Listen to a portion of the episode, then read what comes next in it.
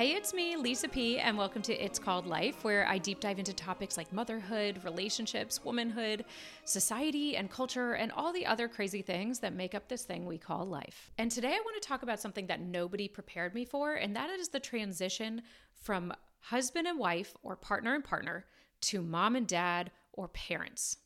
Because everybody prepares you for what having a newborn is going to look like as far as taking care of that child, diapers, breastfeeding, although they really don't prepare you enough for any of it. But something people don't take into consideration is how much having a child affects and changes your relationship. We have premarital counseling, but we don't have pre-baby counseling, and I think that's a mistake. Because getting married is a shift, absolutely, but it's a shift that happens between two individual people with their own needs, wants, and baggage.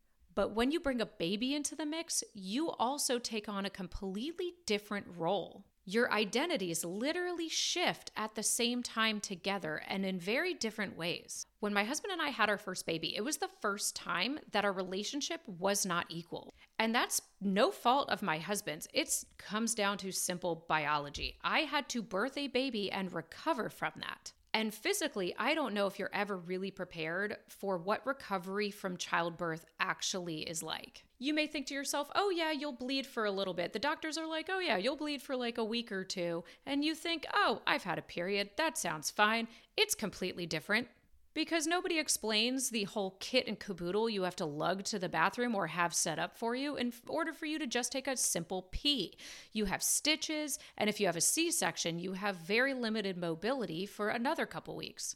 And while you're recovering from this very physically demanding episode, you have a whole new identity as mommy and a tiny, helpless human being to take care of. And of course, dad is there too, but I've got to tell you, it's still not equal. And this may be an issue that's alleviated in same-sex couples, but if you have a person who has birthed the child, who lives in that home, the baby wants that person. Their scent, their rhythm of their heartbeat, it's all a familiar comfort place for the new baby. And certain newborns don't want anything to do with the other parent for a while because the world is scary and their only comfort place is that human that they're used to. I read something really sweet, actually, that says that babies don't realize that their bodies are separate entities from their mothers for like a couple of months, which explains the entire newborn experience for me. So when we had our first baby, I looked up thinking like, okay, well, we're going to do this newborn thing together. We're going to, you know, mom and dad, fifty-fifty, totally equal. And it's just not. I was physically a wreck, um, bleeding, diaper wearing, leaking, figuring out how to breastfeed, which was also very emotional and difficult. And I don't know about you, but like hurt like hell for the first two weeks. I know everybody says breastfeeding's not actually supposed to hurt if the latch is right, but that just means I like white knuckled it through a bad latch until it just stopped hurting, but then just continued breastfeeding because my nipples didn't feel anything ever again. And for my husband's credit, he stepped up where he could and how he could. He didn't really know how to support me as a postpartum mom. That came with our other children and some more experience. But he got up every time that baby woke up in the night to change the diaper and then hand me the baby so I could nurse. We were really suffering together, but suffering we were. And finding that balance of being the support parent to the primary parent is really, really important. And I think this is where a lot of struggle inside the relationship can come from when that balance is never readjusted. Especially as first-time moms, we don't really know how to ask. We don't know how to advocate for ourselves. We don't even really know what to ask for. Everyone's sleep-deprived. You're hormonal.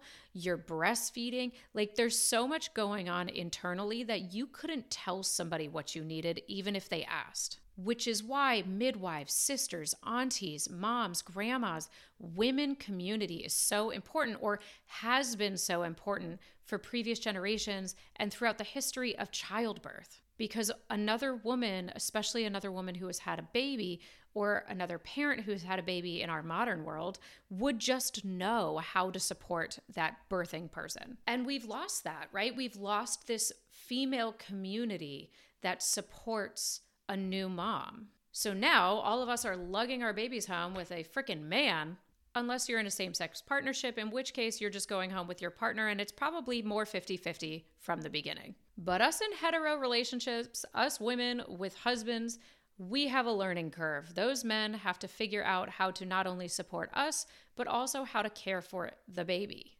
And that shift in responsibility, that shift in expectation can all lead to like weird marriage stuff. I always joke and say that I love my husband. He's my favorite person, but I never hate him more than within the first three months of having a new baby. And that was super maxed out with the first one. Like, I knew I loved this man, but I also hated his guts. Mostly because his nipples were useless and his body wasn't a wreck and he just got to like have this baby. And I just felt that that was deeply unfair. Like, oh, you get to be a parent, but you didn't have to do anything with your genitals. Like, this is This is crap. This this is just absolute crap. But then also just the resentment of being the primary parent from the jump. The person who that baby wants more than the other one means that I got the screaming, crying baby to soothe, I would say nine times out of ten, maybe even more, maybe like nine point five times out of ten. And I didn't know what I was doing. I had never held a baby before, before I had my own, and they just let me leave the hospital with her. I had never changed a diaper. So here I was learning on the job, and I have my husband who is just in f- perfect physical condition other than just a little bit of exhaustion, which we all have, looking at me like I'm supposed to know what I'm doing. I'm supposed to know how to calm this baby. I'm supposed to know how to make her sleep, or if she has a tummy ache, or I don't know why her poop is orange. And I knew none of that. And that is the moment that I realized that being mom is very, very, very different than being dad. And nobody warned me. Nobody told me that, like, even if you have an equal relationship, even if you both do everything together and there's no hierarchy of power within your romantic relationship, when it comes to being mom and dad, it just is different when the baby's very little.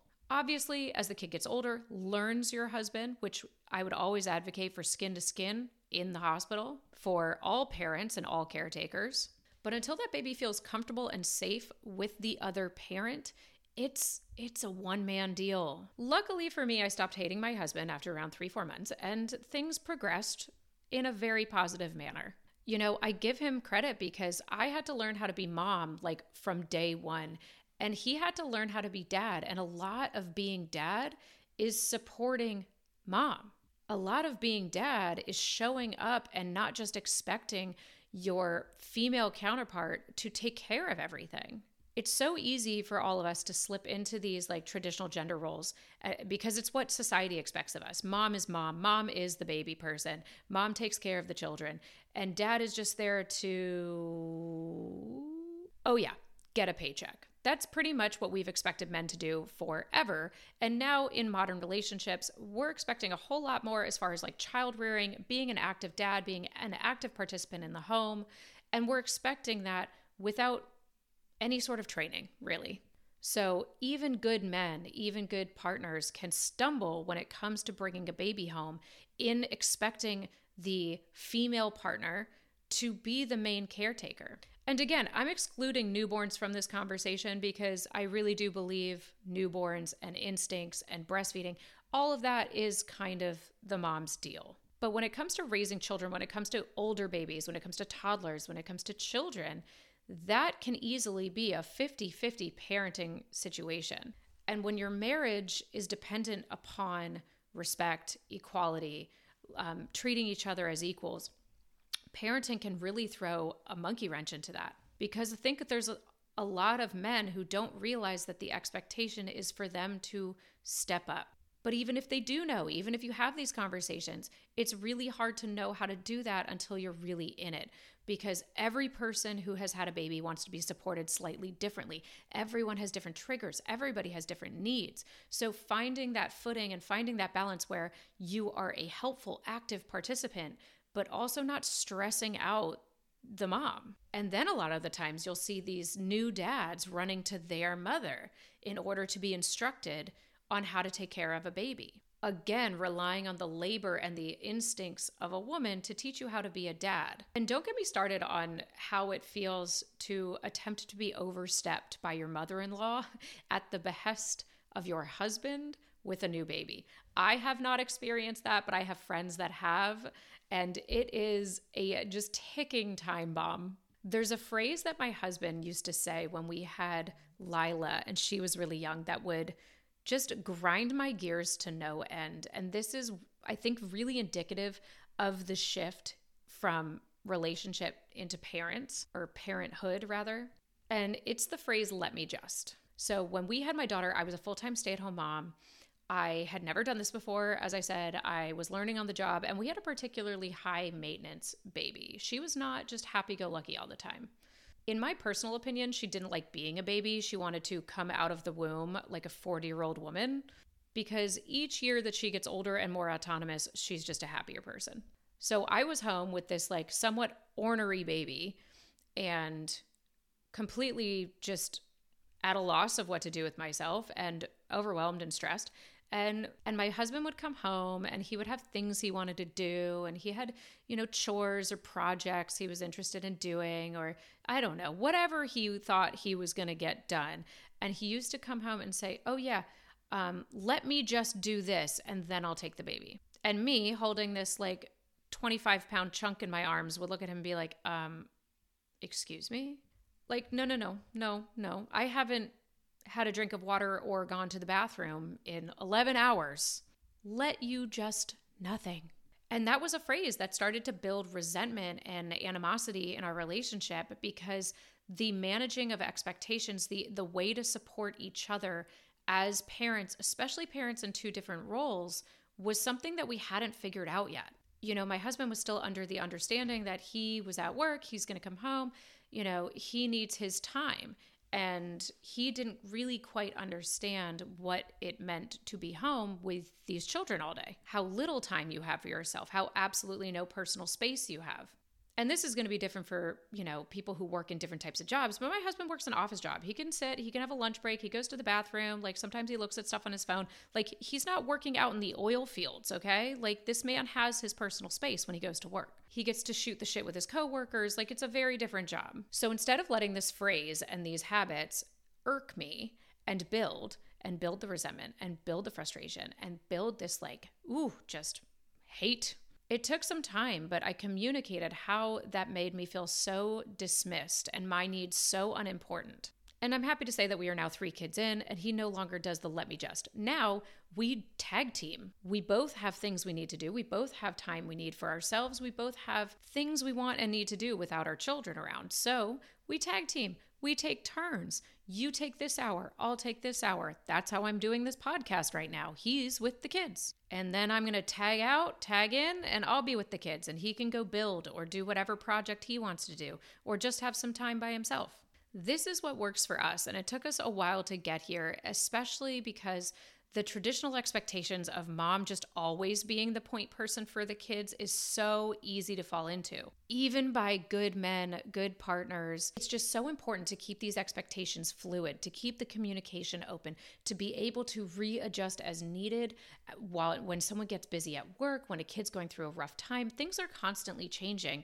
And what you need from your partner in order to be a successful team is always going to change. And there's never a bigger change than when you bring home that first baby. So why isn't pre-baby marital counseling a thing? I have absolutely no idea. You go to classes on how to breathe during labor, how to pr- properly push a baby out of your body. You go to breastfeeding classes and child safety courses. You do all of this preparation to bring a baby home physically. And nobody really talks about the relationship aspect, the dynamics, the marriage, because there are so many people who think a baby is the answer to fix marital problems. And I will tell you firsthand from someone who has a very successful marriage that a baby, it will do the exact opposite. Children have a way of showing you every imperfection, every flaw, every weakness in yourself and also in your relationship. And you absolutely can find yourself in parenthood. You can grow as a person. You can do the work. You can heal yourself. You can become a better person because you became a parent. And you can also become a better partner because you became a parent. But the opposite can absolutely also be true. So if you're about to have a baby with your boyfriend, with your girlfriend, with your spouse, I would absolutely have some talks before the baby comes, before you're in that like super uncomfortable, too pregnant to even think stage, to start talking about what you see the expectations for each other being. Talk to some other people who have brought a baby home. What worked for them? What were some things that helped dissipate some resentment in those early days when one person is physically recovering from something pretty physically traumatic and the other person is able-bodied? Look at your maternity leave or parental leave with a fine-tooth comb and realize how you want to use that time. If you have the opportunity, I would always recommend a postpartum doula or a nanny or a family member, someone who doesn't drive you friggin' nuts, to help you. Or set up the expectations for your partner that you are going to be recovering, if you are the person birthing the child. Um, if you are adopting a baby, the needs could just be, here, you, we're going to tag team, we're going to tag off, you do a diaper, then I do a diaper, you do a feed, then I do a feed. Make it in a way that resentment doesn't build. Make it in a way that you didn't go into this thinking you were doing this together, and then all of a sudden you find yourself doing it alone, but with your partner. Because even with a super helpful partner, I all of a sudden got my ass rocked when I brought that first baby home. And I realized that, oh, this isn't equal and it's not going to be. And the best thing that he could do was help me so I could help the baby. Take care of me so I could take care of the baby. And then when the baby learns you, when the baby is comfortable, when the baby's a little bit older, step in and start doing feeds. Step in and start putting that baby in a baby carrier for a nap. If that baby won't nap, on except on somebody's chest, get dad a baby carrier so he can take one of the naps, so you can stretch your back, so you can take a nap, so you can have a hot meal. Start making it more equitable as soon as you can, and start talking about what that could potentially look like before the baby gets there, because you're going to find out really quickly in those conversations what the internal expectations are for each of you, and they may not align perfectly. And getting on the same page before baby comes is a lot easier to do than after baby's already here and you aren't sleeping and you're just a zombie.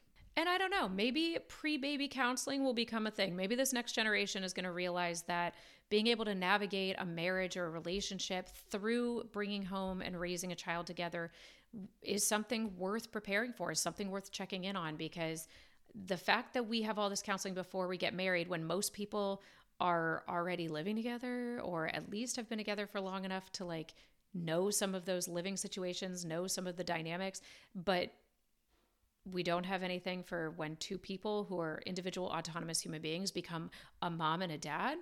That's bananas to me, because there's no bigger shift. There's no bigger change in your life that you will go through than when you go from being an individual to when you become a parent. It's just a game changer in every single aspect. So the best you can prepare for it, the better. So thank you for joining me for this episode of It's Called Life. I'm Lisa P, and I'll see you next time.